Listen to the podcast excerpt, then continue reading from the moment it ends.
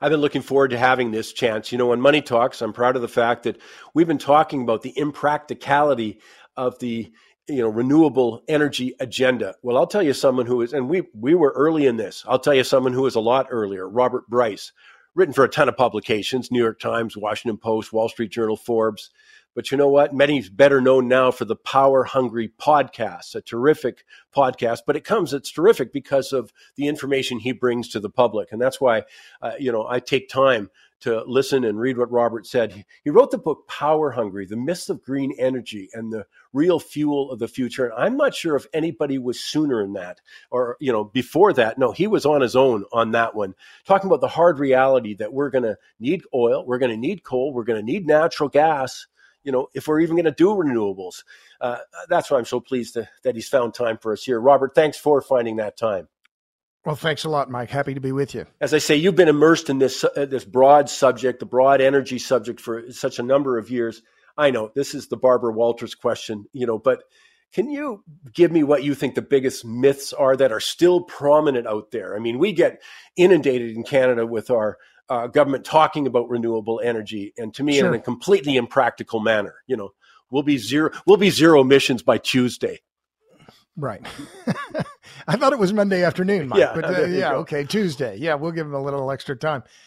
Uh, biggest myths. Well, uh, they are persistent and they are whoppers. Uh, but I'd say the first one is that we're going to make a quick transition. You know, this is something that is obvious when you look at the history of the energy and power sectors. Um, here we are in in 2023 uh, what is that? 141 years after edison used coal on the pearl street plant in lower manhattan and today coal still provides what 36 37% of global electricity. And for all the talk about coal being dead the fact is that coal demand continues to rise um, so this is indicative of the, you know, what is called the Lindy effect, a new idea that I've just recently come to, which when you have these big systems, whichever, whatever they are, whether it's a big installed base of, of, of automobiles or, or power plants, they are going to tend to stay in place for a long time, right? Uh, the inertia of the system. So I would say that was the, is the biggest myth, this idea that we can do something – in short order. And I think that in particularly in the wake of COVID, with the with the labor shortages, with supply chain disruptions, that's much more obvious now. We are not going to switch to something else. And of, of course, the issue being wind and solar, we are not going to make our uh, shift our economy over to those two sources of intermittent energy anytime soon uh, at scale. Yeah, and what would you think is a more realistic timeline? And I know uh, I'm not putting words in your mouth that you think never? that it's going to happen. Never, yeah, never fit. it's like my friend, my friend Bob Helder. He loves to tell it. It's his favorite cartoon. It was in the New Yorkers, and there are two people standing there, and they're looking at their calendars or whatever, and one says to the other, "How about never? Does never work for you?" um, and I, I bring that up because it's funny, right? But you know, the um, Jude Clemente makes a good point. He said, you know, we talk about electricity, we talk about wind and solar. Well, okay, they're fine and they are growing. There's no doubt about it. I have solar panels on the roof of my house. There's no doubt that the solar market is growing. So is wind but those are producing electricity and we don't use electricity in transportation except to a very very limited degree. So this ignores the fact that the overwhelming majority some what a 97% of our transportation depends on oil. So uh, we're you know this transition that we're talking about is only affecting a very small part of the overall energy consumption uh, you know that we that we that we need the overall energy and power that we need to to uh, run the economy yeah, it's it's so mind blowing. Of course, how sophisticated, how simplistically we've talked about this transition, and yet how sophisticated it is. You know, from uh, you know, and I know this is sort of sarcastic, and that's probably not that powerful, but from a lot of people who don't know where their electricity comes from, other than the wall, you know, are leading the way. And uh, some people are much more aggressive than I am about calling that out. But, uh, and again, my favorite example is they didn't understand that the wind doesn't blow every day or the sun doesn't shine. I mean, that's the level of sophistication we're talking about here. And sure. I know for, I mean, there's so many places, you know, we can go with this, but let me just stay with materials for a second. Sure. I mean, we're not in the ballpark uh, if you want lithium ion batteries, well, good luck on a lot of, and again, that's a great example. We could be talking about how long they last. We could be talking about recycling. We could be talking all of that stuff, but I'll just start with where you're getting your cobalt from, buddy. You know, where you're getting yeah. your lithium from. And one of the things that you've tracked, and you are again the pioneer in this, is we don't talk about the blowback from local communities, for example. We didn't talk about sure. that at all coming from China for rare earth minerals, but you you've done more work than anyone I'm aware of in the blowback from local communities. So maybe just focus on that for a sec because they're not going to hear it anywhere else. Sure.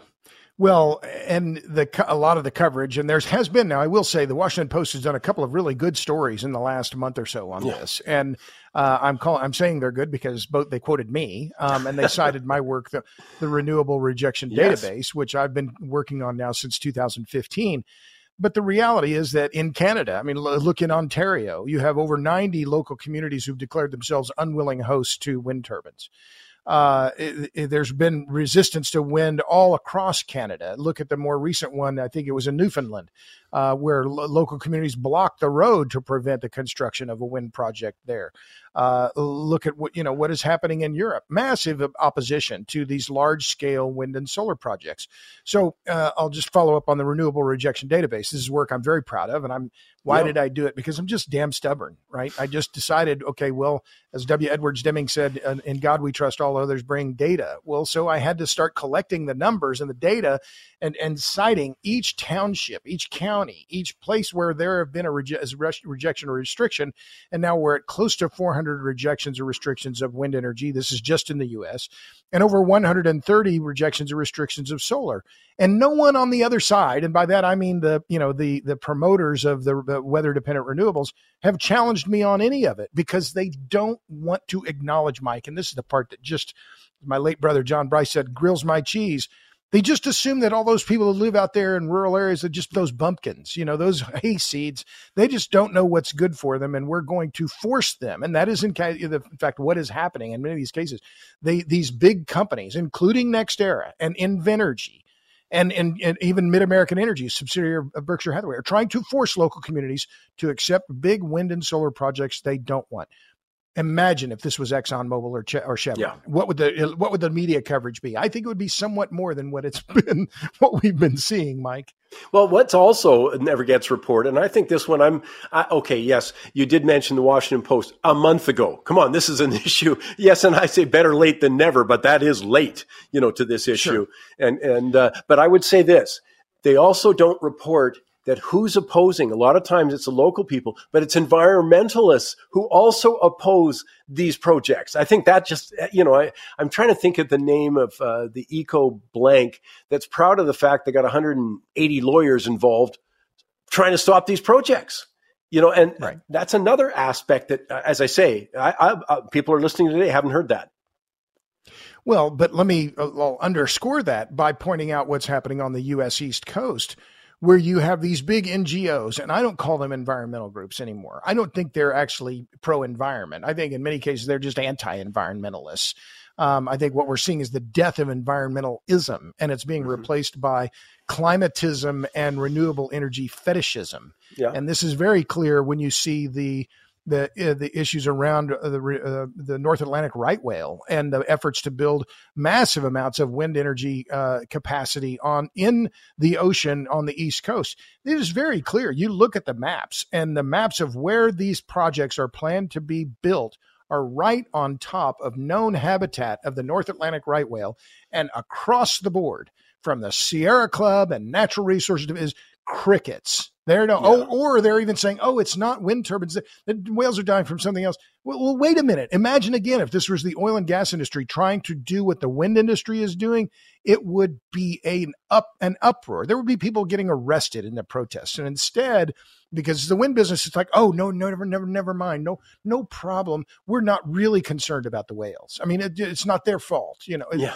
it's truly incredible. I mean, it really is, Mike, and and I, I, I find it just disgusting on a whole lot of levels. I I, I do not. I, if it isn't clear, I don't like these groups. Yeah, yeah but I, I, again, this is uh, symptomatic of the entire approach here. You know, that never was always politicized. It was looked at as an opportunity to gain power, looked at, you know, to raise money. There's a lot of other motives that were involved, as you just pointed out, besides climate change, besides, or lowering emissions, I should put it. Now, I'm not even getting into that debate. I'm just saying, if you're trying to lower emissions, we're not going about it the right way. Just so you know, Robert, just as I'm up in Canada, of course, but uh, the government has their own environmental commissioner who said we Canada for all the talk because I think per capita Canada talks more a good game than anyone else. We might rival the Green Party in Germany. I mean that's where we're at. Ooh, now that's oh, a bold uh, statement. I know, I know. I'm stepping out on a limb on that one, but we are last in G7 in emissions reductions,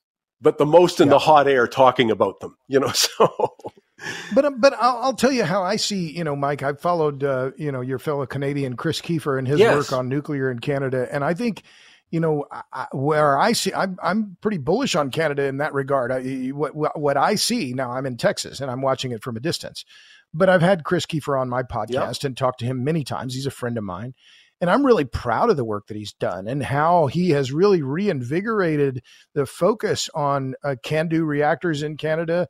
You've got the best uranium deposits in the world. You have these incredible, incredibly designed, very uh, uh, durable um, uh, reactors here, and and he has helped catalyze the movement to not just refurbish them, to expand them.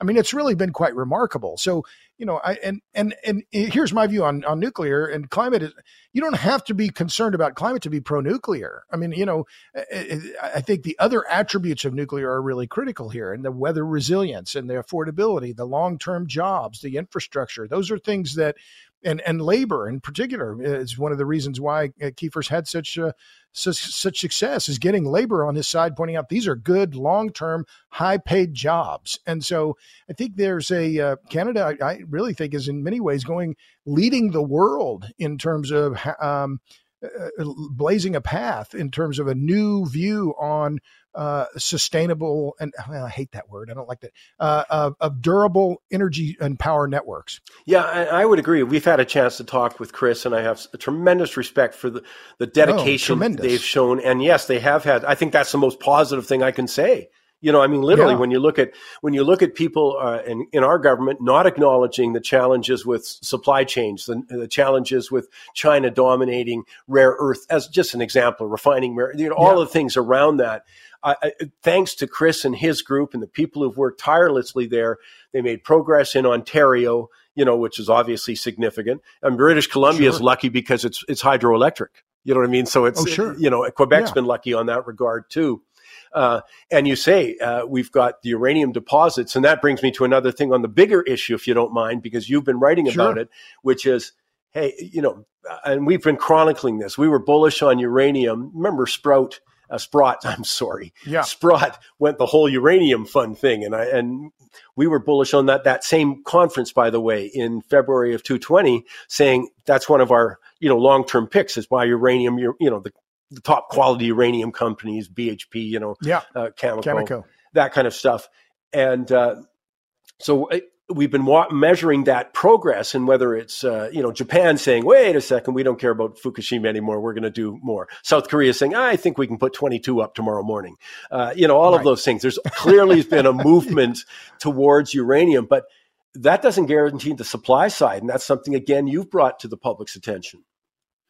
Well, and this is something that I think is, you know, I've I've been I've written six books, and yeah. and by the way, I, I, you didn't plug my Substack. I'm going to plug that oh, mercilessly. Rob, Robert robertbryce.substack.com. Uh, and I have a piece out uh, just published uh, talking about uranium supplies and the fact that the U.S. has really sleepwalked into this situation where in the 1980s, we were the world's biggest exporter of nuclear fuel. Now we're the biggest importer. Yeah. And we've quit mining uranium for all effective purposes. Now, our uranium ore is not as good as Canada's, not as good as Kazakhstan, but we still have reserves. And we could say the same about oil and gas in the United States. Our, our reserves aren't as big as Saudi Arabia's, but still we're, we're producing it. But the, the point here is that we have fallen asleep. The, and we, I'm using the papal we here, in the United States, we're a lot of effort, a lot of money, a lot of capital is going toward small modular reactors, the ideas of the nuclear renaissance. But uh, in all the midst of this, there's been an ignorance and a blithe kind of, you know, uh, just uh, assumptions that we're going to have enough fuel and hold on just a damn minute. No, with after Russia's invasion of Ukraine, those fuel supplies are really problematic. And the, remember that the U.S. is going to be competing now with European countries and China for a fuel out of Kazakhstan for enrichment, you know, that this is a global game now. And we've lost this focus on our energy security when it comes to this critical energy commodity, which is uranium and enriched uranium, HALEU, low enriched mm-hmm. uranium. Mm-hmm. We've lost focus on that. And we better get sober right damn quick. Yeah, uh, but typical of every aspect of this, uh, you know, sort of the energy debate. You know, I mean, you mentioned coal a, a, bit ago, and it's related to sure. nuclear. I mean, is there a bigger farce than Germany having spent something upwards of five hundred billion dollars to do renewables?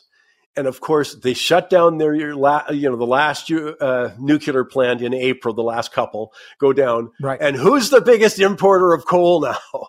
you know, in Europe, who's the one who's using the most for their grid? I mean. You, you can't make this well, stuff and, up. And remember, remember the great, the height of it, Mike, was when it was late last year, I published a piece. I think it was in Forbes. Mm-hmm. I'm only writing on Substack now, but you can find it on Forbes. They took down a wind project in Germany to make way for yes. the expansion yeah. of a lignite mine. Yeah. you know, if you wrote that, if you wrote that, no one would believe it. Yeah. Right? You know, it's like, oh, come on, that doesn't happen. No, in fact, it did. It did happen, and it's indicative of what I call the iron law of electricity, which is people, businesses, and countries will do whatever they have to do to get the electricity they need. And this is what we see in Germany. And since we're on the topic of Germany, I'll just quickly add I, I, I do short videos. I call them about mm-hmm. a minute and I put them on TikTok and Twitter and the rest of it. And I did one the other day Germany is in recession now. Yeah. You know, there this the staggering increases in energy prices, this is foolishness of trying to you know pin their economy to renewables, closing their nuclear plants, and the the the heads of two different companies, RWE and Evonik Industries, both were quoted in the Daily Mail just the other day saying we're starting deindustrialization. This is ru- ba- energy policy disaster was the phrase yeah. used by the head of Evonik, which is a, a very big chemical company. So you know, the, the, Germany is showing the world what not to do, and they're doing it with the typical kind of German pride, I guess. I don't know what.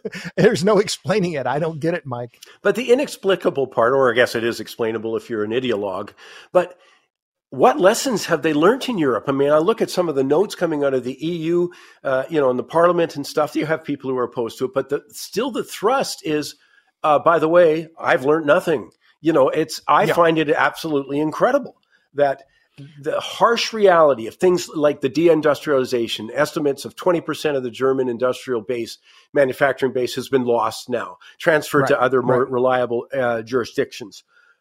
Yeah. What would get your attention? What, you know, what Great Britain having a 1200% increase in electrical costs, uh, September of 221, you know, electrical bill, like, wouldn't that get your attention? It's unbelievable to me how nothing's been learned. Well, let's talk about Britain then too. Mm-hmm. So I forgot the name of the woman who was the prime minister for about six weeks before Rishi Sunak took over, right? Yeah, I think her name was Liz Truss, and she was the one who was going to do, uh, like, said we were going to go back to shale, and then they turned that over. That would have been a good thing, but yeah, it's it's unreal what's going on. Well, it, it is, and isn't it incredible? And she was a Tory, and she's replaced by the Tory Rishi Sunak, who one of the first things he does when he gets back into office is say, "Oh yeah, we're going to ban fracking. No, we're not going to repeal the ban on fracking. We're going to keep that in place." I mean, it's just truly incredible, Mike. And you know, there's an there's a historical element to this that I think it's important to understand. So remember the, the discovery of the North Sea oil field changed Britain's yeah. form, uh, you know, their their fortunes, you know, in the 80s and 90s, you know, just turned them into an energy powerhouse. But then they quit drilling, and some of the North Sea, you know, reserves were declining. But Britain has amazing quantities of shale. The amount of gas in place in, in the shales in Britain are just enormous. Well, there's a historical precedent, as I mentioned, and during World War II, uh, there's a book that was published called The Secret of Sherwood Forest. There were drillers that went from Oklahoma to to Britain and drilled something like 100 wells in a span of about 18 months, if memory serves, dramatically increased oil production in Britain, did it all in secret. And that oil then was used in the war effort to help provide high, high octane gasoline for British airplanes. So if there is a crisis and Britain is clearly in a crisis, why in the name of Peter, Paul, and Mary would they not start drilling again? But again, I think this, to me, it's indicative, and it'll jump ahead. What is this indicative of? I think it is indicative of this this uh, this intransigence of the anti-hydrocarbon lobby and their many allies in in the NGO world and in politics, and they don't want any kind of hydrocarbons to be developed and they hate nuclear. And they're you know they have this fantastical notion around renewables and they they are incredibly powerful in in in, in political circles. And, and, you think of the consequences of that approach. They had a mild winter, which was a was a godsend, you know, to them. But they're not always going to have mild winters. They've done nothing to really change the dynamic of their energy regime. Uh, we find the denial, and I, and we did mention, you know, uh, Ontario nuclear. That was a positive. California saying hey, the Diablo Canyon can keep going a little bit longer, but uh, to me, this reluctance to acknowledge just the facts that have happened, the consequences that have happened in terms of industrial uh, output, industrial, you know, base, you know, jobs, individual really suffering at the lower end of the income scale, uh, bodes very ill that we're going to revisit these and worse. And and sorry, one aspect that does gets overlooked in the West is that's already had devastating consequences in developing nations. Sure, Germany could afford to go out and buy natural gas, bid up the price and pay for it. Well, that took it out of the hands of Sri right. Lanka. Uh, you know, I mean, no wonder India is being yeah. so belligerent on, or not cooperative to the West, you know, when it comes to energy policy. The list is a long one. And I, I think the failure to acknowledge what they've already done in Africa in the negative, you know, with estimates of 675 million people without electricity, I, I, can go on and on in this because I find it so outrageous. Well, well, let me give you a, a, specific here, Mike, because this one I think is indicative of what you know, uh, power politics when it comes to global mm-hmm. energy, right? So, what did Germany do after Russia's invasion of Ukraine? Well, you, Nord Stream got blown up, and you know, it's we're still you know a lot of debate about who did it. I Seymour Hersh's article has very strong belief, you know, it's very strong indications it was the U.S. Now, is that provable? No, but um, I digress. But what did Germany do? They went around the world, started buying up LNG cargoes, every one that they could. And what did they do? They outbid Pakistan in particular. And so in the last few months, the Pakistanis have said, okay, we're out of the LNG market. We quit. We can't buy, we can't compete with the rich Germans. We're going to build coal plants. And that is, in fact, what they are doing. And so, Uh, again, it goes back to the iron law of electricity. You know, politicians get booted out of office if the lights go out. You know, this was, I saw here in Texas, right? You know, the governor after the blackouts here two years ago, oh, don't blame me. You know, it's those, those guys. Well, they're, you know, largely his appointees, but never, never mind. But what is Pakistan doing? They're tending to their own needs. What is India doing? What is China doing? They're all building coal fired power plants because they know they have to have electricity and they're going to do what they need to do for their economy. That is the, you know, climate change takes this back seat always everywhere. And this is Roger Pielke Jr.'s point, the iron law of climate change. That uh, uh when faced between economic growth and action on climate, countries will always always choose economic growth, and that's what we're seeing. And that's that's the irony. I think Monty Python sits back and says they're angry that they've borrowed one of their scripts, you know, because because it's really. I mean, the number of things I've I've written or posted, and I I start with you can't make this up, you know, as we alluded yeah. to earlier, because I, am just at, at, at a loss at the ideological driven climate change agenda without any practicality. And now we're seeing these consequences. And, and then consequences, by the way, let me ask you a question. Sorry, this is just sure. like if we were having a beer, I'd ask you this question. Yeah. Far, when do the people away. who have pushed that agenda have to take responsibility for it? Like one of the big issues on Money Talks, this is going back early, was wait a second, you stop natural gas you're impacting ammonia and urea and fertilizer prices. I right. mean, one of the best suggestions I had, and I think it was 220, I said buy ammonia, you know, in the futures because it you know went up 600%, but it was under right. that understanding. Well, you're going to starve people. You know, you have to own your consequences, and there are consequences right. besides my electricity bill went up, or even that the uh, you know industrial base is being eroded. No, we were literally starving people, and they just take no responsibility. And if you, in my opinion, if you vote for these people again, well, you got to own that consequence. Yeah, and I'll take that point, but I also think things are starting to shift, Mike. I think what mm-hmm. you know, mm-hmm. especially in Europe, I think now German. Let's leave Germany out of the conversation for a moment, but what we I just wrote in my piece on Substack, robertbryce.substack.com. Um, the headline is "No You," uh, the letter U, mm-hmm. no uranium um, pointing out that in Europe now there's a new nuclear alliance, and that they there's 16 countries in this alliance who are saying we're going to develop our own nuclear supply chain. Right, we're going to do it without the Russians. Okay, well that's great, right? But I think it's indicative of, of energy realism. It's indicative of this. There's there is some re, so sobriety that is approaching here now Is it the same in Canada and the U.S.? Well, maybe. I'm, you know, I'm, I'm not sure about Trudeau. He, you know, he, I, I think he's always holding his finger up and see which way the wind is blowing. But I think there is still in the United States, you know, we're seeing different, uh, big regional differences. I, you don't see this kind of sobriety in California. Let me be clear. I mean this this is a state that is alike that Germany's. This is the mm-hmm. Germany of the United States when it comes to energy policy. And I'll just make one more quick point, which is that I've written a lot about California, and my daughter lives in Los Angeles, so I I I have to be you know very um, understanding of what you know of the state in general but their their energy policies are just ruinously regressive and their their their electricity prices are now uh, have risen faster than any other state in the United States since 2008 and it's all because of this renewable craziness and yet they double down on it. So uh, you know I, I, I see some signs for hope mike that's what i'm trying to focus on and be, yeah. be be optimistic but i'm also very aware and very sober about well what are where are we headed and how uh, what do we need to do in terms of policy that makes sense well, I'm in that camp that wants a wake up call. You know, and yeah. I say the evidence is in front of you. And I'm saying this from, hey, if climate change is your agenda, and that's fine, I have no debate. We can all have what our priorities are from government. I'm saying the very people who tell you they care about climate change and politics are undermining, as your example about the coal production going on in several other nations, uh, you know, because of that climate agenda. Uh, I'm just still flabbergasted. And I just say, make whatever choice you want, but know the facts. Wake up a little bit to the consequences, uh, you know, within this. But I want to come back before I let you go to the uranium sure. story, and the reason is. Uh, again, I'm not trying to, I can't give individual investment advice because I don't know everybody's circumstances. Right. But what I think you can make a strong case for is having a core position of uranium that you might say I'm keeping five to seven years mm. because I don't see anything but demand going up and they can't meet the supply uh, requirements to meet that new demand. Just I'm just standing back saying that's what it looks like to me. Yeah. Well, I'll, I'll add. I, you know, I don't own any uranium stocks myself. I'm I'm just more of an index fund guy because I've you know I'm not smart enough to try and outsmart the market. But I do see, and I've had on my podcast on the Power Hungry podcast, yeah. Adam Rozencwajg, talking about the bull case for natural resources in general.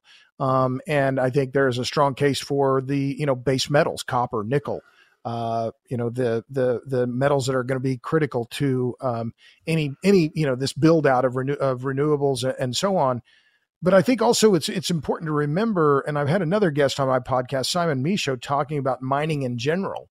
And eh, you know, eh, so far this year, I think copper has been pretty flat, right? Which is yes. you know odd. It should be, in theory, should be going up, but he also so Simon Michaux was his name, talking about the fact that globally these ore bodies, the quality of the ores that we're mining now, in general across base metals, are lower quality than the ones we were mining ten or yes. twenty years ago. Well, that means more energy intensity. It means that they're going to be harder to mine, harder to produce, and in theory, more you know somebody's going to make some money on this. So, um, eh, but I'll also add, you know, the oil and gas market there's been con- continuing underinvestment in oil, and this is an irreplaceable fuel. I uh, you know, I, I, like to say, well, if oil didn't exist, we would have to invent it. It is a damn near miracle substance, and the idea that we're going to do without it is just not based on anything close to reality, given the massive base of of internal combustion engine vehicles that are on the road. What is a billion and a half globally? And, and back to our, the very first question I asked about myths, and that's yeah. got to be one of the big myths is somehow we're not going to be using, you know, oil, natural gas, coal. We're going to use energy. That's the premise. And if someone says we're not, then, you know, try it yourself. You know what I mean? I say you first. Hydro, I, my punchline, is, Mike, is hydrocarbons are here to stay. Are, are, are wind and solar growing? Yes, but largely they're only adding to our energy supply. Yes. They're not displacing significant quantities of hydrocarbons on the global scale. Yes, on in the electric sector in the US, you can make that argument and I'll okay, I'll buy that. But last year alone in the US, I have these numbers I've been presenting on it. Just the growth in natural gas last year and gas consumption in the US went up 5%, which is a huge jump in one year. The 5% increase in natural gas was about one and a half exajoules, I think. That just the increase in natural gas was greater than the increase in wind and solar combined. So this idea that hydrocarbons are suddenly going away, no, let's look at the numbers. The numbers do not indicate that there is yes. a energy transition, an energy transition underway. So much to talk about, and I want to invite people to go to the Power Hungry podcast. But you know what, Robert? You also do a Substack. I'm just kidding. I do. Robert, RobertBryce.substack.com. Yeah. Um, and, and I quite like it. And I did the, the piece on uranium and did some graphics there that I thought were, yeah. were really interesting. And, uh, you know, and I think Canada, uh, you know, I, I, just as I said, you know, the Canada has a is one of the going to be one of the partners for the U.S. when it comes to uranium supplies. Is going to be Canada and Australia because I'm not sure we can rely on on Kazakhstan, and yeah. now we know we can't rely on the Russians. And in fact, the Chinese and the Russians are vying for control or vying for supplies of, of uranium from Kazakhstan. So you know, th- it's a very dynamic world, and suddenly these supply chains that we thought were secure, not so much. And it is a huge opportunity with our CANDU reactors, you know, and, and as you say, Chris Keefer's made some real progress on that. Canada does not have a great track record of taking full advantages of its energy opportunities. You know, we haven't seen that because that's not been the priority. And I right. think that the Trudeau government actually is more disposed toward nuclear than they've been in the past, but they don't yeah. like to talk about it. Why? Because they don't want to offend uh, you know, they've got the most extreme environment minister, literally, I think, in the Western world, Steven Guilbeault. Yeah. You know, who uh, I could tell you chapter and verse about him. He's, uh, let's say, he's committed, uh, yeah. and maybe should be. Uh, just kidding. Can't nice. can't resist. Can't resist. Yeah. but right. you know, but again, the opportunities there.